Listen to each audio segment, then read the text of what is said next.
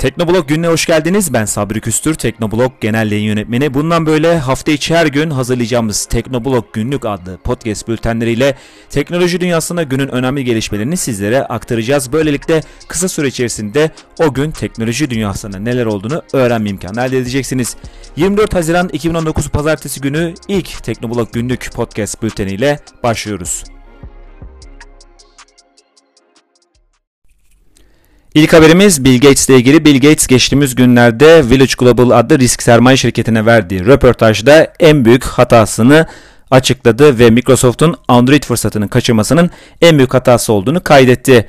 Gates yazılım dünyasında özellikle platformlar için bunların kazananın her şey aldığı pazarlar olduğunu kaydetti.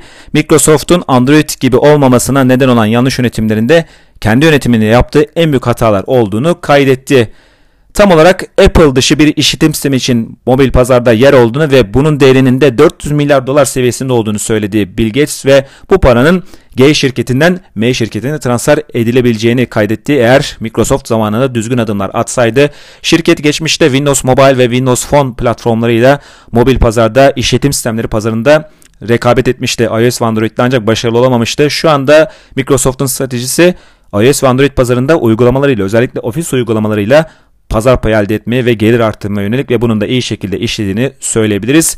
Bill Gates aynı zamanda şunu söylüyor. Windows ve Office gibi diğer varlıklarımız hala çok güçlü. Bu yüzden lider bir şirketiz. Eğer o tek bir şeyde doğru yapsaydık yani Android'in mobil pazardaki konumuna yükselebilseydik o halde lider şirket olurduk ifadesini kullanıyor Bill Gates. Bunun da haklılık payı olduğunu söyleyebiliriz. Xiaomi dünyanın en popüler akıllı telefon markalarından bir tanesi. Çin'de de oldukça popüler ancak Çin pazarında bir yavaşlama durumu söz konusu. Bu nedenle Xiaomi de dikkatini odağını gençlere çevirmiş gibi görünüyor. Xiaomi Mi CC adı verilen yeni bir serinin haberi var. Yeni bir seri tanıtmaya hazırlanıyor Xiaomi ve bu Mi CC'nin küresel ölçekte gençlere hitap edecek trendlere uygun bir seri olmasının hedeflendiği belirtiliyor. Yeni seride yer alan CC yani 2C kıs, e, kamera ve kamera kısaltması anlamına geliyor. Yani kamera plus kamera kısaltması e, CC bu şekilde bir açılımı var ve bu da serideki telefonlarda çift lensli kamera modüllerinin bulunacağını gösteriyor. Kameraya bu kadar yoğun bir vurgu yapılması Xiaomi'nin gençleri tavlamak için yüksek kaliteli fotoğraf çekme yeteneğine odaklanacağını gösteriyor.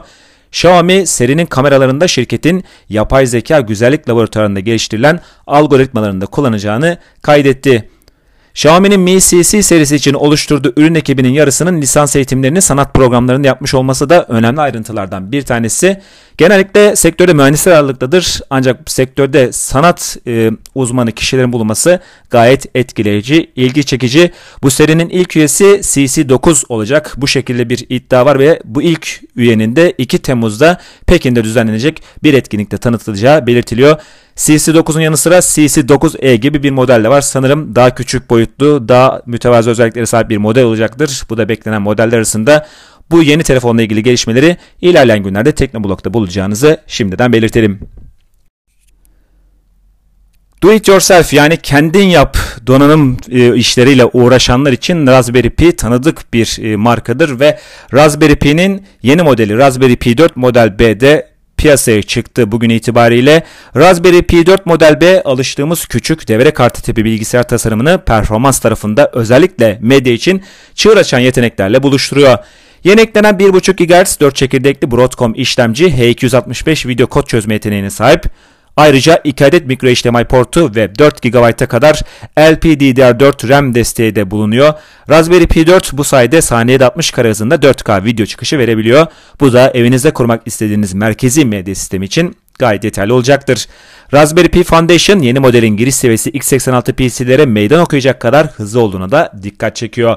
Aynı zamanda bağlantı tarafında da yenilikler söz konusu. Bluetooth 5 desteğinin yanı sıra geleneksel USB 2 portunun yanına bir de 2 adet USB 3.0 destekli portlar ekleniyor. 802.11ac Wi-Fi ve Gigabit Ethernet'te Raspberry Pi'nin çevrimiçi kalmasına yardımcı oluyor. 1, 2 ve 4 GB RAM barındıran farklı Raspberry Pi 4 model B seçenekleri var. 1 GB RAM'li modelin fiyatı 35 dolar. 2 GB RAM'li model 45 dolar ve 4 GB RAM'li modelde 55 dolarlık fiyat etiketlerine sahip yurt dışı fiyatları bu şekilde.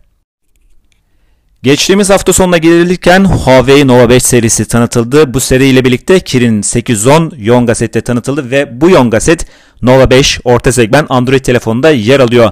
Kirin 810 hem selefi Kirin 710'la hem de rakibi Snapdragon 730'la karşılaştırıldı. Antutu Benchmark platformunda bu karşılaştırma yapıldı. Kirin 810'un performansı işlemcinin hem selefinden daha ileride olduğunu hem de orta segmentteki rakibi Snapdragon 730'a üstünlük sağladığını gösterdi. Bu durumun orta segment Yonga seti kategorisinde güçlü olan Qualcomm için bir tehdit oluşturabileceği söyleniyor. Nova 5 Antutu benchmark testinden 237 bin puan aldı. Snapdragon 730 işlemciye sahip telefonların bu testten aldıkları ortalama puan ise 210 bin seviyelerinde. Bu da Nova 5'in rakiplerine kıyasla %13 daha yüksek puan aldığı anlamına geliyor. Kirin 710 ise karşılaştırma yapıldığında bu an Kirin 710 ile karşılaştırma yapıldığında ise bu oran %70 seviyesine çıkıyor. Yeni 10 gazetin grafik işlemcisinin performansı da Snapdragon 710'a kıyasla %25 daha yüksek. Kirin 810 görsel performans bakımından da Kirin 710'u 3'e katlıyor. Huawei Nova 5 ilk olarak Çin'de tanıtıldı. Bu telefonun Çin dışında ne zaman satışa sunulacağı ise şu an için bilinmiyor. Geçtiğimiz hafta Türkiye lansmanı gerçekleştirilen ve Temmuz ayında 299 liralık fiyat etiketiyle satışa sunulacak olan Xiaomi Mi Band 4 kısa sürede yüksek bir başarı elde etti. Çinli üreticinin en yeni giyilebilir ürünü renkli bir ekrana sahip olması ve spor aktivitelerini daha iyi algılayabilmesiyle öne çıkmıştı. Mi Band 4'ün Çin'deki ilk 8 gün performansı kullanıcıların da saatten etkilendiğini gözler önüne seriyor. Mi Band 4 Çin'de 8 gün içinde 1 milyon satış rakamını aşmayı başardı. Akıllı bileklik bu hafta içinde Avrupa'da da satışa sunuluyor. Başta da belirttiğimiz gibi Mi Band 4 Türkiye'de de Temmuz ayında piyasaya sürülecek. Xiaomi'nin verdiği bilgiye göre saat başına 5000'den fazla Mi Band 4 satışı gerçekleştirildi. Bu da Mi Band 4'ü şirketin en hızlı satılan giyilebilir ürünü haline getirdi. Daha yüksek çözünürlükte ve daha büyük OLED ekran barındırıyor. Aynı zamanda 2.5D kavisli camda bu ekranı koruyor. Seleflerine kıyasla daha yetenekli Mi Band 4 kullanıcılarına 15 ila 20 günlük bir pil ömrü vaat ediyor. Bu da Mi Band 4'ün en güçlü satış noktalarından yanlarından bir tanesi olarak öne çıkıyor. Başta da belirttiğimiz gibi 299 liralık fiyat etiketiyle Temmuz ayında piyasada olacak Mi Band 4 ancak Türkiye'de satılan modellerde NFC desteği bulunmayacak.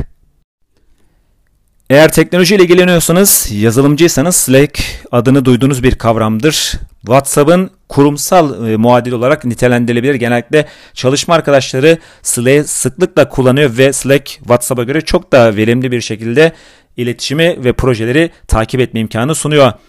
Microsoft 100 binden fazla çalışanının Slack kullanımına yasak getirdi. İlginç bir haber çünkü Microsoft'un da Teams adı verilen rakip bir ürünü var. Sanki Microsoft'un kendi ürününü kullanılması adına Slack'e engel koyduğu düşünülebilir. Ancak bunun güvenlik e, sorunundan kaynaklandığı belirtiliyor. Konuyla ilgili olarak Microsoft'tan çalışanlara gönderilen bilgi notunda şu ifadeler yer alıyor. Slack Free, Slack Standard ve Slack Plus versiyonları Microsoft'un fikri mülkiyet eserlerini yeterli şekilde korumak için gerekli kontrollere sahip değil. Bu çözümleri mevcut kullanıcıların sohbet geçmişlerini ve Microsoft'taki işleriyle ilgili dosyalarını Microsoft Teams'e taşıması gerekiyor. Microsoft Teams de Slack ile aynı özellikleri sunuyor. Slack Enterprise Grid gerekli güvenlik protokollerine sahip olsa da rakip bir yazılım yerine Teams'in kullanımını destekliyoruz. Microsoft'tan gelen açıklama bu şekilde. Şirket Amazon Web Services ve Google dokümanlarının kullanımında e, kısıtlama e, dur yoluna gidiyor. Aynı zamanda yazılım devinin kendi sahibi olduğu GitHub'ın kullanımında desteklenmediğini belirtmekte fayda var. Şirket içerisinde böyle bir durum söz konusu. Halbuki Amazon Web Servisleri veya Google dokümanları kullanmak için ortada çalışanlar için birçok makul sebep bulunuyor. Bu rakip servisleri kullanmalılar ki böylelikle iyi yanlarını kötü yanlarını görüp kendi servislerini de buna göre geliştirmeliler. Yani aslında Microsoft kendi çalışanlarına biraz daha rakip servisleri kullanma konusunda imkan tanısa çok daha iyi olabilir. Belki ilerleyen zamanlarda bu politika değişebilir. 2024 Olimpiyat Oyunları Paris şehrinde düzenlenecek ve zaten popüler olan Paris şehri olimpiyat oyunlarının düzenlenmesiyle birlikte biraz daha kalabalık hale gelecek. Bu durum şehrin trafiğinin artmasına neden olabilir. Paris 2024 Olimpiyat oyunlarında gelecekçi bir iletişim pardon taşıma yöntemini kullanmayı planlıyor uçan e, helikopterleri, dronları kullanarak yolcu taşıma planını, projesini gözden geçiriyor. Airbus, Aeroport de Paris ve Paris Ulaşım İdaresi Charles de Gaulle Havalimanı'ndan şehir merkezine otonom olarak uçabilen yani kendi kendine uçabilen dronlarla yolcu taşımanın uygulanabilir olup olmadığını inceliyor. Havalimanından otobüs veya trenle Paris'in merkezine ulaşmak yaklaşık bir saat sürüyor. Dronlar sayesinde bu sürenin kısalması ve ziyaretçilere şehrin ve olimpiyatın tadını çıkarmak için daha fazla zaman kalması hedefleniyor. Hali hazırda uçan taksilerin 6 dakikalık aralıklarla havalanması öngörülüyor. Aéroport de Paris, başkentin şehir merkezindeki uçan taksi merkezi için 2019 sonuna kadar bir yer seçmesi gerekiyor. Merkezin yer seçiminin ardından da yaklaşık 18 ay içinde bu merkezin hazır hale gelmesi planlanıyor. İlk bilgilere göre testler sırasında ilk etapta mevcut helikopter rotalarından bir tanesinin uygunluğu denetlenecek. Bu planın sorunsuz şekilde işlemesi için gerçekten de pek çok parçanın yerine oturması gerekiyor. Öncelikle taksilerin hem güvenli olmaları hem de havada yeterince kalmalarına yetecek enerjiye sahip olmaları gerekiyor. Buna ek olarak uçan taksilerin mevcut ulaştırma mevzuatına uygun hale getirilmeleri de önem taşıyor. Paris 2024 Olimpiyat oyunları öncesinde bu sistemin oturması için, hazırlanması için gerekli zaman var. Daha 5 senelik bir zaman var ve teknolojinin ilerlemesi de bu eksiklikleri kapatmayı ve bu planı hayata geçirmeyi yeterli getirecek e, süreyi Parislilere, Paris'in yönetim birimlerine sunuyor. Robot teknolojileri tarafında ilgi çekici bir satın alma var. iRobot en çok evde kullanılan robotlarıyla bilinen bir şirket. Ancak bu şirket yeni satın alma girişimiyle sınıflara da girmeyi planlıyor. Şirket Root Robotics adlı bir şirketi satın aldığını duyurdu. Root Robotics şirketi çocuklara kodlamayı öğreten bir robotu ve platformu müşterilere sunuyor. Root Robotics birkaç yıl önce Harvard Üniversitesi'nde bir araştırma projesiyle yola çıkmıştı. Robot adlı ürünü iRobot'un Roomba adı verilen düz yüzeyde iki tekerleğini kullanarak giden küçük ve dairesel cihaza benziyor. Buna çocuklara robot çizimi, müzik yapımı ve oyun gibi benzer işleri programlamayı öğreten bir uygulamada eşlik ediyor iRobot satın almanın eğitim odaklı robot ürünlerini çeşitlendirmeye yardımcı olacağını söylüyor. Bunun yanı sıra robot teknolojisini eğitimcilere, öğrencilere ve ebeveynlere yakınlaştırma konusundaki taahhüdünü de bu şekilde bu satın almayla gösteriyor. iRobot bu satın almayla Workshop, Learning Resource gibi şirketlerin bulunduğu bir alana giriyor. Tüm bu şirketler kendi uygulamalar aracılığıyla kodlama ve programlama öğretiyor. Root, iRobot'un eğitim pazarına girmesine izin verecek. Aynı zamanda mevcut platformların gelecek ürünlerin kullanılması da söz konusu olacak.